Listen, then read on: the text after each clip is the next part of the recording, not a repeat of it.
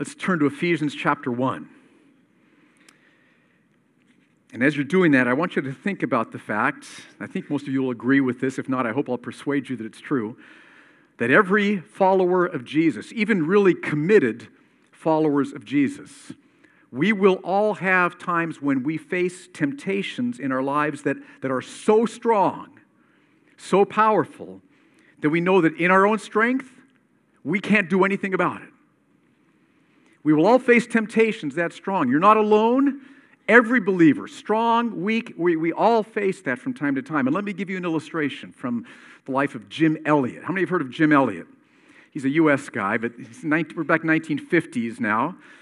But I want to share with you about Jim Elliot. He was a passionately committed follower of Jesus.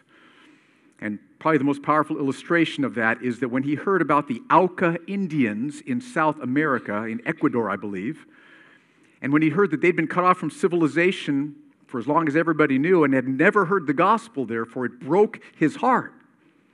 And he gathered four other guys. They gathered together and started to pray about this. And they knew it would be risky to go because some oil engineers had flown in recently and had, explored in Auca territory and had been killed by the Auca Indians.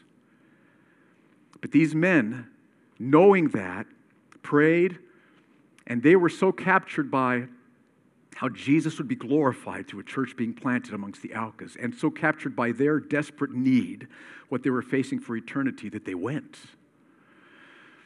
Now, they were wise and cautious. They flew their airplane over the Auca tribe a number of times, and every time they would drop down gifts gifts, gifts, gifts, day after day, just to show them their goodwill. And then finally they prayed and they felt like it's time.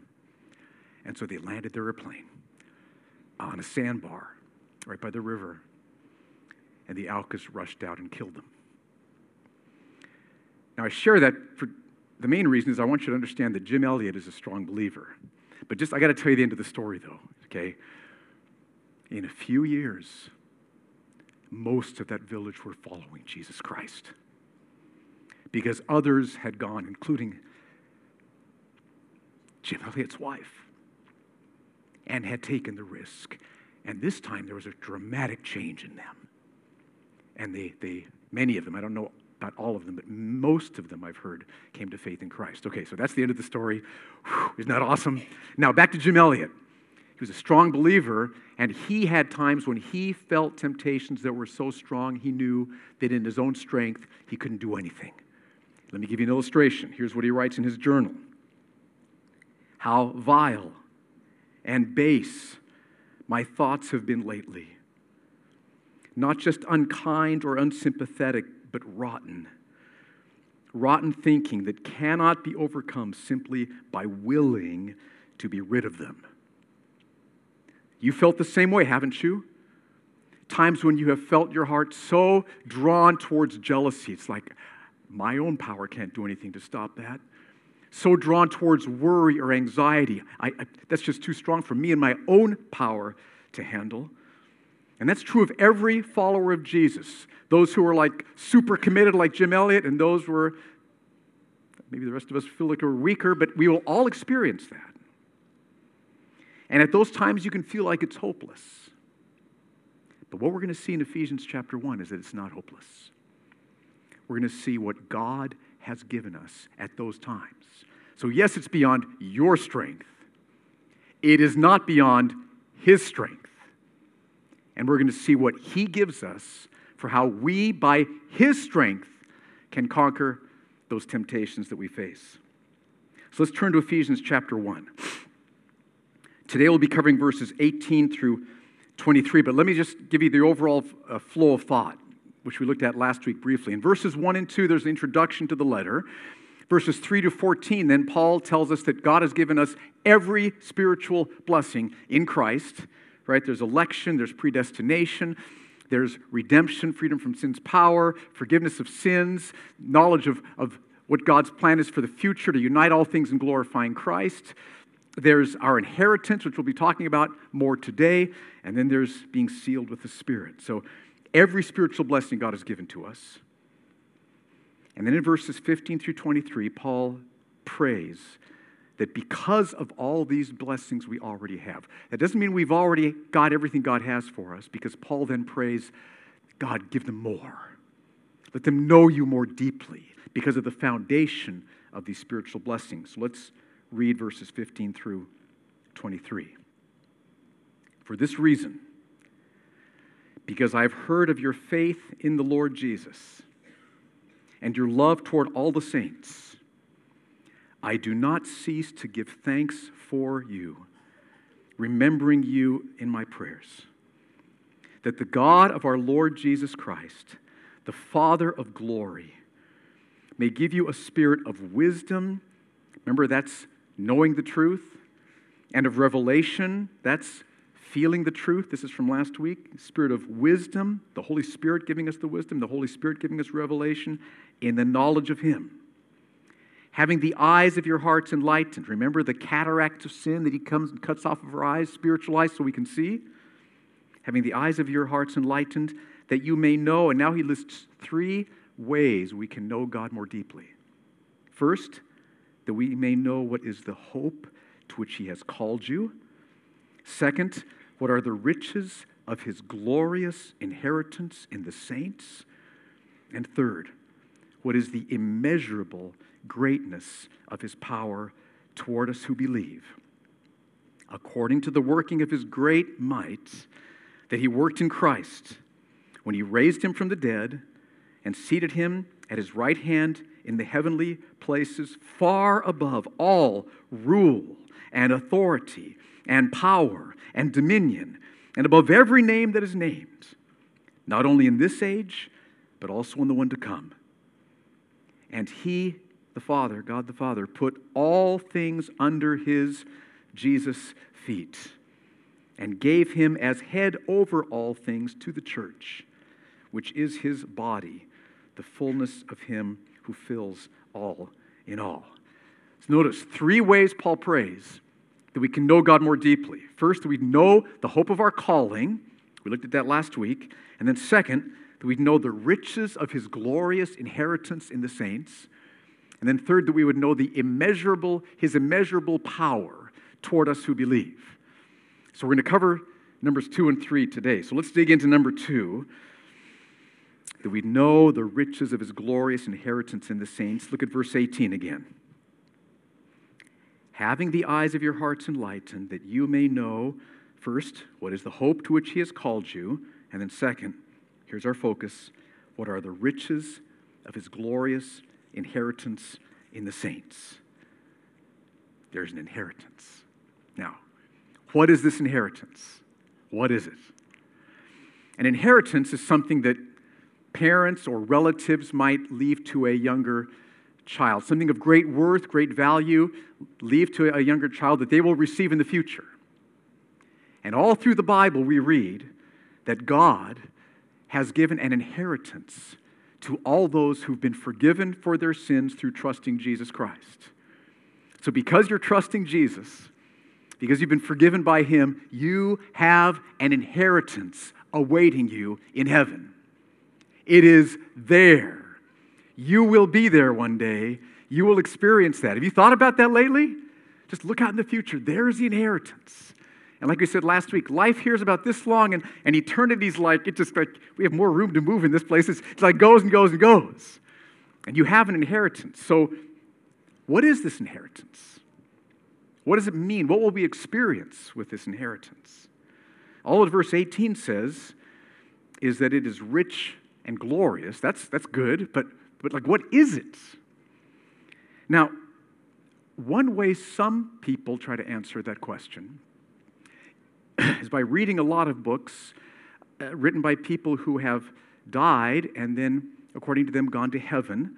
And then they are resuscitated and they're back and they write a book about what they've experienced. Now, there's two problems I would just caution you about with those books. One problem is, um, as well meaning as those people might be, we can't be sure uh, that what they're saying describes heaven because you, have read other stories of people who've died and been resuscitated and they've experienced things that we know aren't what the future's about.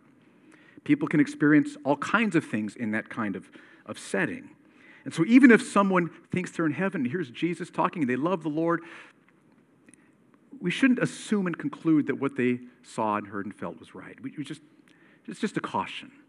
That's one concern. We can't be sure. But the second reason is because if we're pursuing that, then we're neglecting what God has given us in terms of this is how we have 100% true truth. Absolutely take it to the bank, rock solid. You can count on it forever truth about what the inheritance is. And so let's not neglect what God has given to us in terms of how we know about the inheritance. And so, what I want to do this morning is show three scriptures from the scriptures uh, that describe our inheritance. And I just, I love these. And I'm praying that as we look at these scriptures, the Holy Spirit will move even more and that growing in your heart will be a sense of the riches of this glorious inheritance. That you'll know that and that you'll feel that by His power. So, first scripture, look at Psalm 73 26. Psalm 73 26. The psalmist says, My flesh and my heart may fail, but God is the strength of my heart and my portion. Underline that word portion in your Bibles. My portion forever. That word portion is the Hebrew word for inheritance. And so, what is our portion according to this verse? God is our inheritance. God is our portion. Do you see that? God is the strength of my heart, and God is my portion forever. So, your inheritance is God. Here, now, we see through a mirror dimly. The day is going to come when you will see God face to face. You will be in his very presence, the one who has always been from eternity past, the one who created the universe. You will see his perfect mercy and love and goodness and joy, and you will receive God, a closer relationship, a face to face relationship with God than you've, never, than you've ever known before. That's Psalm 73 26. God is the inheritance. Second scripture, 1 Peter 1 3 and 4. Look at what Peter writes Blessed be the God and Father of our Lord Jesus Christ. According to his great mercy, he has caused us to be born again to a living hope through the resurrection of Jesus Christ from the dead to an inheritance, underline that word, that is imperishable, undefiled, and unfading. So the inheritance is imperishable because God is forever. God, as your inheritance, is forever. It will never stop, ever. That's your, your inheritance. It's imperishable. It is undefiled because God has no imperfections, no flaws. As you fellowship with Him and worship Him, there will never be a time where you say, Oh, I'm disappointed. Look, look at that. No, not at all. He is undefiled, no imperfections, and then your inheritance is unfading. This is one of my favorite ones because what that means is because God's glory and beauty are infinite, you will never get bored in heaven. You'll never get tired of beholding God, worshiping Him, loving Him, praising Him, seeing Him revealed in the person of Jesus. You will never tire. When you, when you first arrive in heaven, it's going to be, oh, God, you are glorious. You'll just be blown away. I thought I knew. You're amazing. A hundred years in the future, after you've been in His presence, you'll be saying, Wow, God, look at you are incredible. And a million years in the future, you'll be just, oh, I want to fall on my face and worship. Look at who you are because God is unfading. He's infinite in his perfections. So you'll never say, okay, I guess, I guess I got all of God now. Now what are we going to do? That'll never happen. He's unfading. That's the inheritance. One more scripture Revelation 21, 6 through 7. And he said to me, It is done. I am the Alpha and the Omega, the beginning and the end. To the thirsty, I will give from the spring of the water of life without payment. The one who conquers will have this heritage, and I will be his God, and he will be my son, my daughter. Now, the word heritage is from the same root as the word inheritance. You can see it there in the English word also, same in the Greek. And in this verse, we see the same truth as we saw in Psalm 73 26, right? Our inheritance is God Himself. God said, I will be His God, He will be my son, she will be my daughter. So let this sink in. You, as your inheritance, you will know God in such a close way that God says, You're my son, you're my daughter. God's the perfect Father. Love and care and affection and joy and delight in us, His children. So, you understand? You will be there, and God will be your Father, and you will be His daughter. Isn't that amazing? And you will be His son. This is your inheritance. Oh, Lord, come. I, I, wish I could do justice to this, but the Holy Spirit can, can stir your heart beyond what I can do. So, Lord, come and do it. Stir our hearts. So, that's the inheritance. Verse 7, it's God being his son. And then verse 6, how does that affect us? To the thirsty, I will give from the spring of the water of life without payment. We will have all of our heart thirsts satisfied forever. Now, we all know heart thirsts in this life, right? Fears, uh, jealousies, frustrations, disappointments, blue screen of death, frustration. You know, we, we all have heart thirsts that we experience. Now, Jesus taught that in this life, when we come to Him, when we believe in Him, He will satisfy all of our heart thirsts. But what Revelation 21 6 is saying is that as much as Jesus fills us completely and satisfies us here, heaven's going to be even more filled and satisfied with the very presence of God.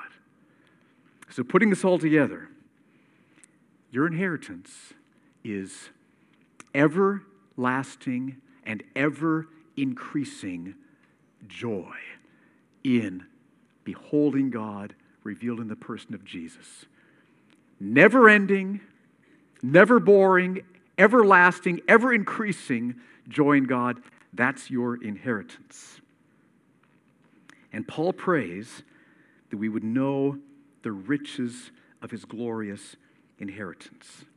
Now, why is it so important for us to know that? There's lots of possible reasons.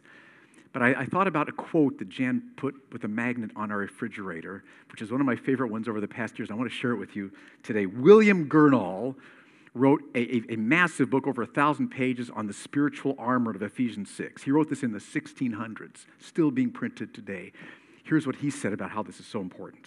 This is why Paul prays that we would know the inheritance, the riches of his glorious inheritance. Here's what William Gurnall said He says, It is impossible to sin when you have lively thoughts and hopes of the glory of heaven. It's psychologically impossible to sin when your heart is filled with the joy of heaven. It's impossible. When the thoughts of heaven are long out of the Christian's sight, been distracted, preoccupied by other things, he begins to set up some idol, something else you're going to long for and, and hope in. But let heaven come in sight, and the Christian's heart will be well warmed with thoughts of it. It is easier to persuade a king to throw his crown into a gutter than to persuade a heaven focused saint to sin. That's why Paul prays that we would know the riches of his glorious inheritance. And I want to encourage you. That's why you should pray. We should pray is pray for ourselves. God, Help me to see more of your inheritance and feel more of your inheritance. Because when our hearts are filled with the inheritance, we will not be tempted to sin. And that's why we should pray for each other. Husbands, I mentioned this last week. Pray for your wife. God, show her the riches of your glorious inheritance. Women, pray for your husband. Father, show him Pour out your spirit. Show him the riches of your glorious inheritance. Parents, pray for your children. Young people, pray for your parents. Pray for those in your home group. Let's pray for us as Grace Church. God, show us more of the riches of your glorious inheritance. It'll transform us. And that brings us to the next way Paul prays that we would go deeper in knowing God. And it's that, let's read it in verse 19. He says, And I pray that they would know what is the immeasurable greatness of his power toward us who believe. The immeasurable greatness of his power. Now, I asked a question this week from this passage I've, I've never asked before. It's not that I can remember. And that is, what is this power for? Paul wants us to know this power. Well, what will this power do? And all through the Bible, we see that God's power works in many, many, many, many, many different ways for his people. Lots of different ways. But is there one that Paul's focusing on in this passage? Because Paul goes on and talks about his power in verse 19, 20, 21, 22, and 23. So he elaborates on this quite a bit.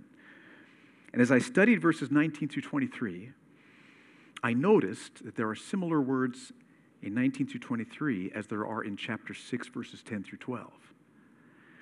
So I want us to read 19 through 21 here first. We'll cover 22 and 23 in a moment, and then compare it with Ephesians 6, 10 through 12, and I want to show you what conclusion I drew from this.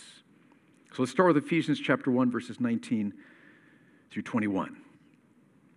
Paul prays that we would know what is the immeasurable greatness of his, God's power toward us who believe. Think about that word power. Notice that word power. According to the working of the strength of his might, both those words are underlined. We'll come back to that in a moment. That he worked in Christ when he raised him from the dead seated him at his right hand in the heavenly places, far above all rule and authority and power and dominion, and above every name that is named, not only in this age, but also in the one to come. There's Ephesians 1 19 through 21. Now, let's read Ephesians 6 10 through 12 and notice all the parallels of words that are used. Paul says, finally, be empowered. Now, that word has the Greek word power, same as in Ephesians 1:19 with a little prefix. To finally be empowered in the Lord and in the strength of his might. The exact same words as there in verse 19, the strength of his might. Put on the whole armor of God that you may be able to stand against the schemes of the devil. For we do not wrestle against flesh and blood, but against the rulers, against the authorities, Again, notice those words, same words as in verse 21. Against the cosmic powers over this present darkness, against the spiritual forces of evil in the heavenly places. So, Ephesians chapter 6, verse 12, we are wrestling against supernatural, wicked, evil powers. So, when you're feeling your heart drawn towards jealousy or towards lust or towards anger, it's not just a mental, psychological thing you're about. Like, stop thinking that way, get over it, stop it. There's something much bigger going on. Supernatural, spiritual powers are at work pulling you, drawing you, pushing you in this direction. And Paul's main point, I think, in chapter 1, verses 19 through 23, is that God has given Jesus a position of power over all these spiritual forces of evil, and that this power is available to us in Christ now. This was a new thought for me. I'd never thought that that's what was going on in verses 19 through 23. So whenever I get a new thought, I always want to see if I can find at least one other commentator that says the same thing just to protect the church, you know, from crazy ideas I might have. And I found one. Harold Hoehner wrote, wrote, an amazing commentary on the book of Ephesians. He's, he was for 40 years a professor at Dallas Seminary, where Zach Galman is studying. Okay? Here's what he said about this passage Ephesians 1. He's talking about Ephesians 1. Paul prays that we might know the surpassing greatness of God's power. It is this kind of power that is needed. Why? To survive the satanic, hostile powers and worldly system that surrounds us. The only change I would make there is I'd like to make the word survive a little stronger, like overcome, right? We're not just surviving, and he may not have meant that it's like we're just barely making it through, but it's clear from what Paul says here that we have power to overcome in Christ. We have that power. Now, let's walk through verses 19 through 23, and I want to show you how that's what Paul is saying. So we've looked at similar language in Ephesians 6, 10 through 12, which talks about our battle against supernatural spiritual powers. Now back to chapter 1, Paul is saying, God has put Christ in a position of power over all of them, and He's given Christ to the church, and in Christ we now have power over those supernatural powers. Let's take a look. Verse 19. Paul prays that we would know what is the immeasurable greatness of His power toward us who believe, according to the working of His great might. So, Paul wants us to understand that the, he wants us to understand the power that God has given us in Christ is over every other power. That's verse 19. And now, verse 20 that he worked in Christ when he raised him from the dead and seated him at his right hand in the heavenly places, far above all rule and authority and power and dominion, and above every name that is named, not only in this age, but also in the one to come.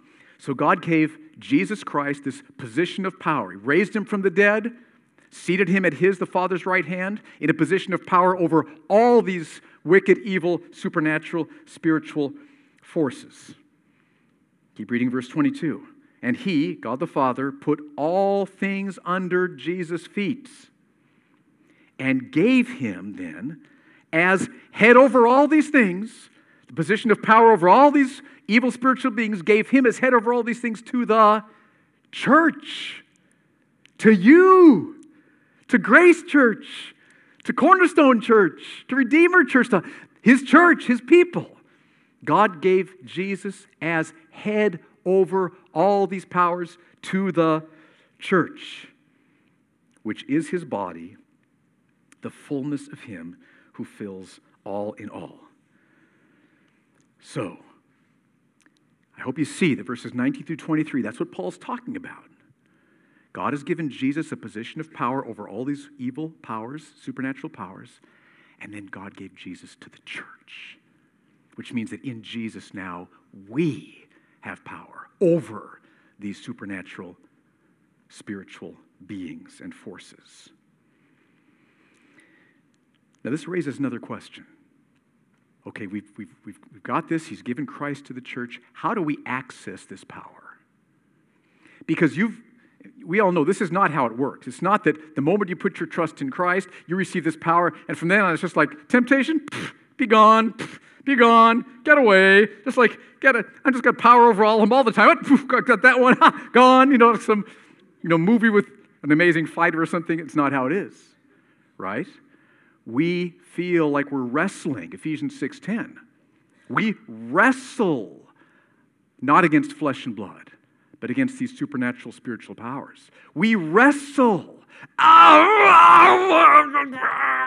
oh, right, right, we're wrestling which means that it's not just some automatic thing like oh, i got the power now it's not how it works so you may have thought that's what it was i hope this relieves you and maybe it'll, it'll sober all of us in terms of what, what the battle is. So the question I want to ask is how do we act, how do we access this power? How do we get this power?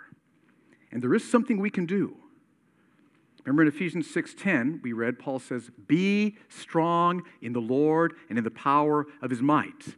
So there's something that we can do to be strong in him. We're not automatically strong in him, but we're commanded to, okay, now you folks getting tempted, be strong in the Lord.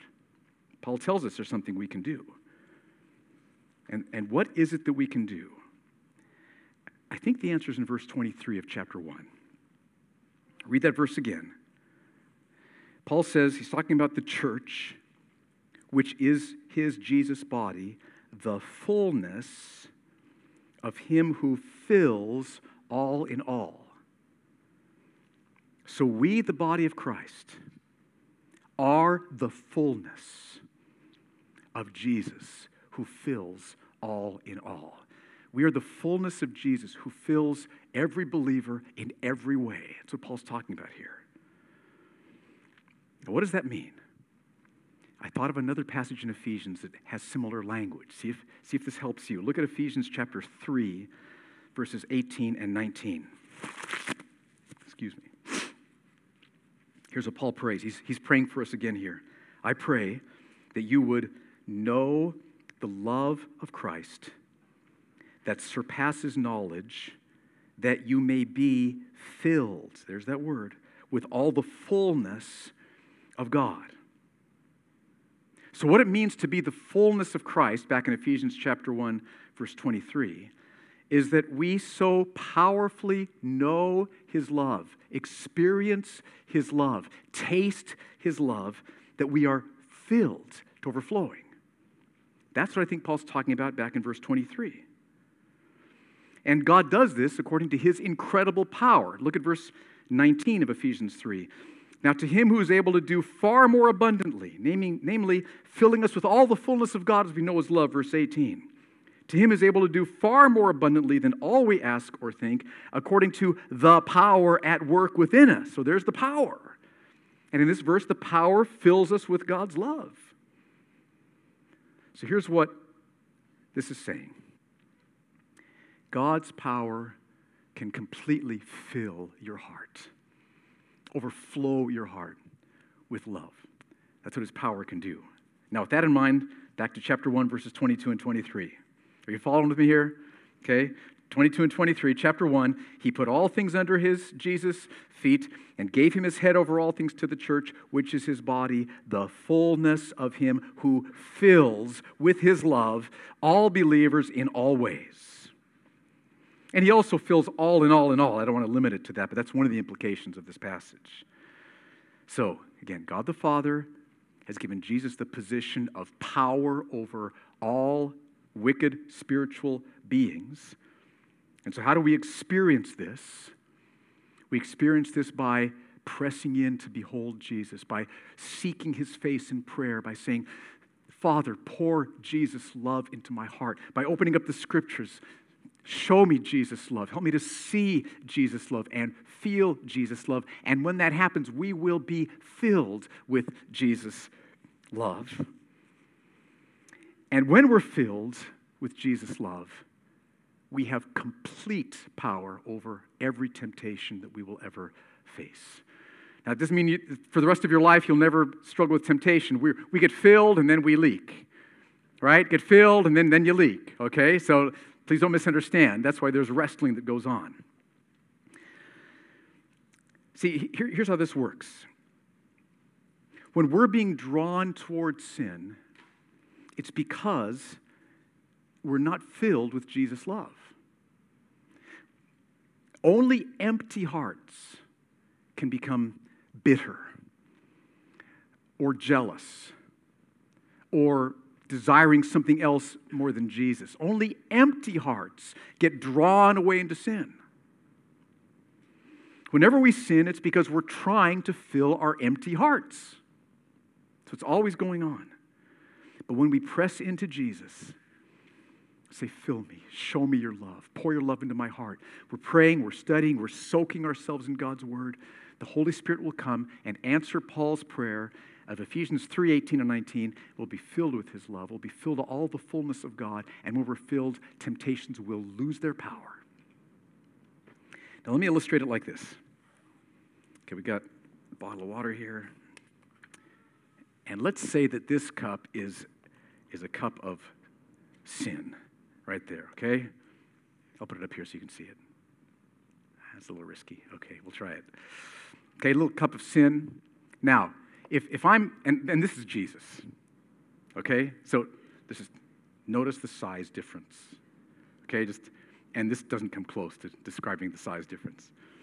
So if, if, I'm, if I'm drinking of you know, Jesus, right? And I'm walking through life and I've got Jesus with me and I'm, mm, whenever I get thirsty, it's like, oh, one more hit.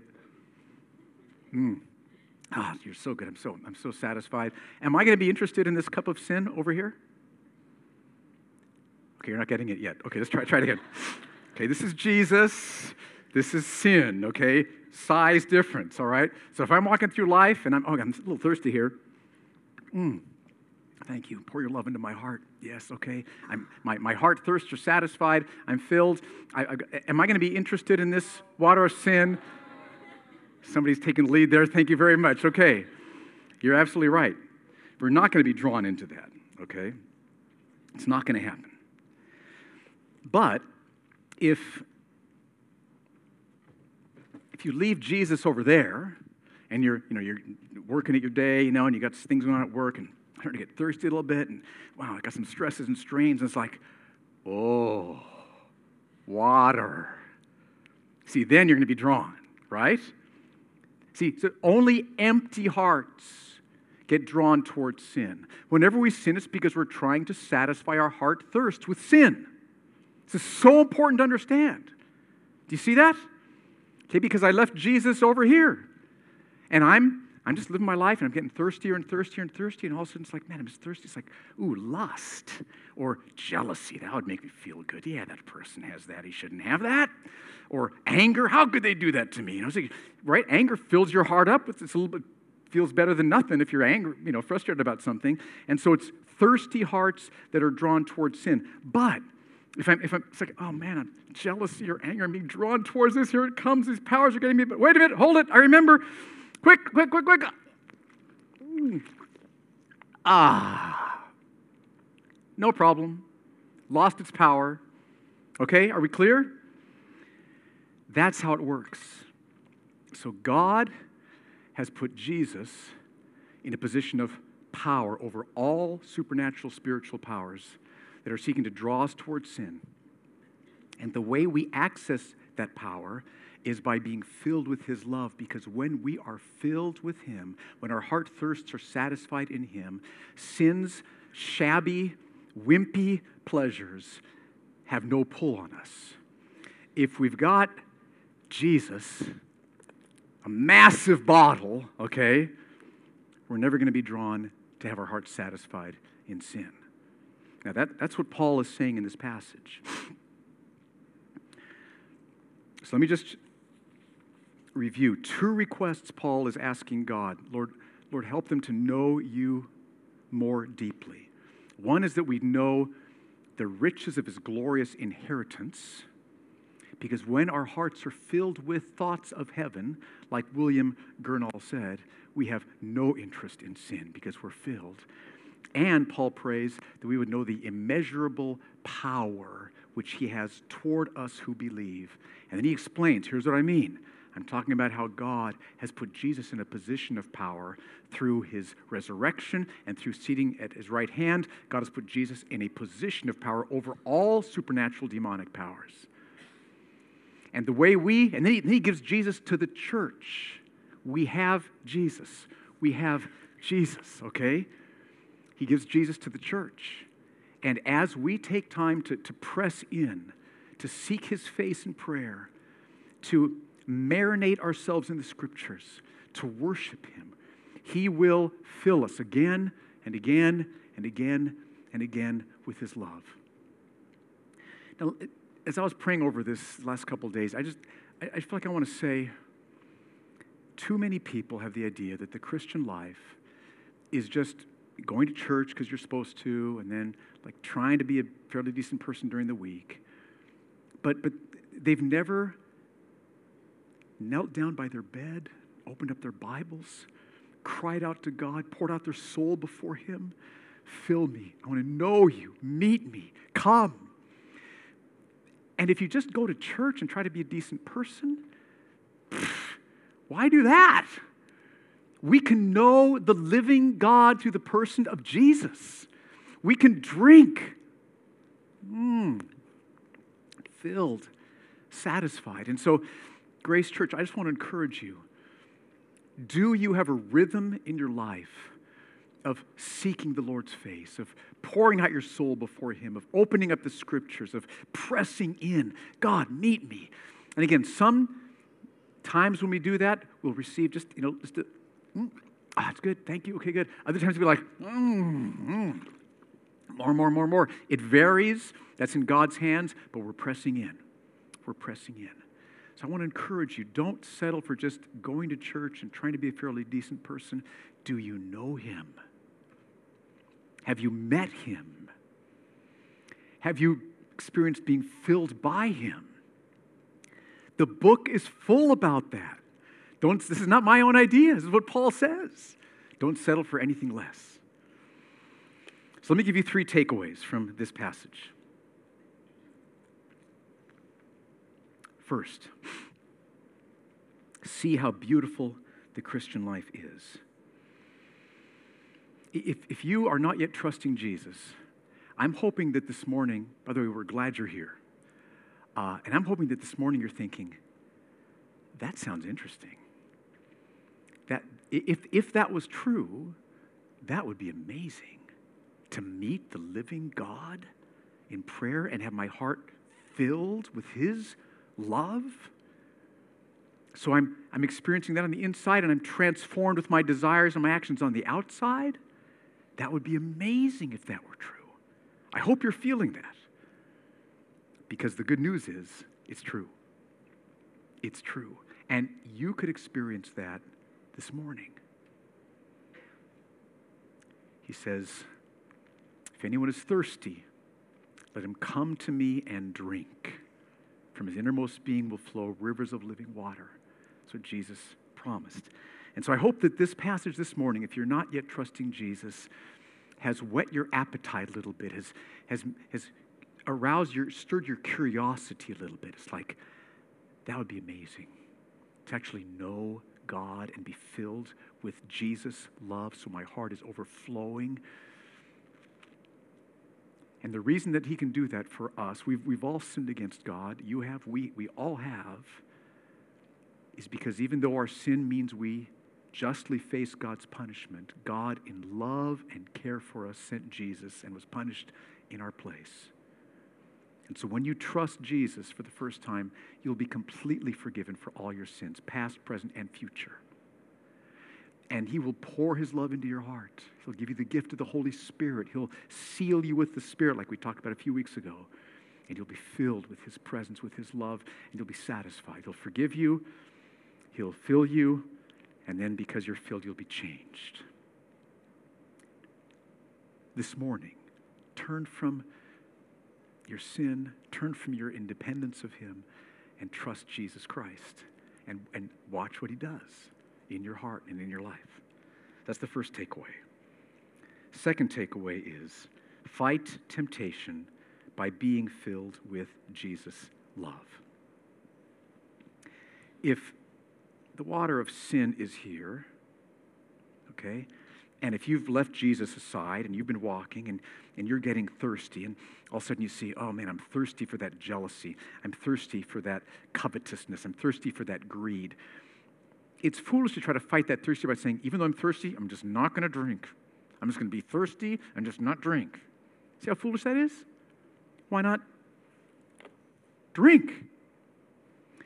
And so often when we fight sin, we just grit our teeth and try not to, or make ourselves do what we're supposed to. Instead of meeting the living Jesus, having Him fill our hearts with His love, and then our desires will change and our actions will change. I think we're all prone to this. I know I, I, I'm prone to this too, but let's, as a church, fight temptation by being filled with Jesus' love. That's what Paul's calling us to do here. And I would guess for some of you this morning, this might be very good news because some of you, I would imagine, have been battling against an area of sin for so long and have been defeated so many times that you have thrown in the towel and have basically said it's hopeless. And yet, have you cried out to the Lord, fill me, satisfy me in yourself? Break the power of, of the, the pull of sin by quenching my heart thirst with your presence. And have you pressed in and met him in that way? That's where the power to overcome temptation comes from, not from your discipline or your willpower. Remember, Jim Elliot said, I've got these horrible thoughts in my mind. My willpower can't do anything about those. Let's just call it what it is. We're powerless before many temptations, all temptations, I would say, uh, until we come to Jesus and he fills us with his love, and then we have his power. Okay, third takeaway start each day getting filled with Jesus' love. Okay? Don't, don't leave Jesus at home when you go to work. Don't leave him at church on Friday mornings and you head into Friday afternoons. Here's some good news Jesus is transportable. Okay? You can take Jesus with you because he's here by his Holy Spirit. And if you start off in the morning, I would, I would urge you, start off in the morning drinking. See, drinking Jesus, you need to wait until what, six or whatever, just all day long, you can be drinking of, of Jesus. And drink in the morning. Get time in the morning where you're letting Him fill your heart. And then throughout the day, keep your reservoir full. Okay? Just keep sipping. Keep, Lord, fill me. I trust you. I've got this frustration. Help me with this. Come and help me. He will keep filling you all through the day. Why get thirsty and pulled, pulled, pulled towards sin? Because if you're constantly drinking, then you won't be pulled towards sin. Do you see that works? So, preventative medicine, if you will. Keep your heart thirsts satisfied with His love. So, see how beautiful the Christian life is. Fight temptation by being filled with His love and start each day filled with Jesus' love, and then throughout the day, continue being filled with His love. Let's stand together. I want to pray about this for us.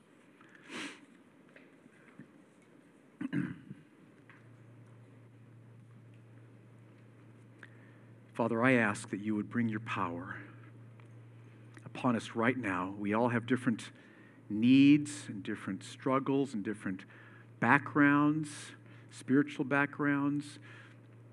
But Lord, you know us all. And the good news of this passage is true for us all. I pray for those here who have not yet turned to trust Jesus. Thank you for bringing them here today.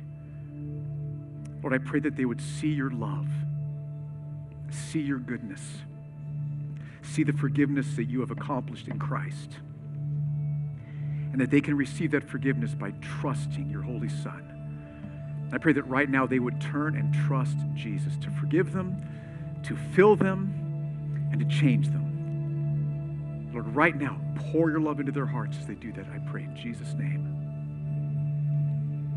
I pray, Lord, for any of us who have been battling areas of temptation and have been defeated time and time and time and time again. Thank you that your forgiveness, your mercy is new every morning. We love that. But, oh Lord, I pray that we would not battle sin just by gritting our teeth or by trying to will ourselves away from it, but that we would do what Paul is calling us to do to press in, to be filled with your love in Christ, so that we would be satisfied and that we would not be drawn by the puny pleasures of sin when we have the all satisfying pleasure of Christ. And I pray, Lord, that you strengthen Grace Church in getting time every day, seeking your face, starting off the day so that we head into the day full and that we're, we're drinking throughout the day so that we continue to be filled so that temptations would lose their power.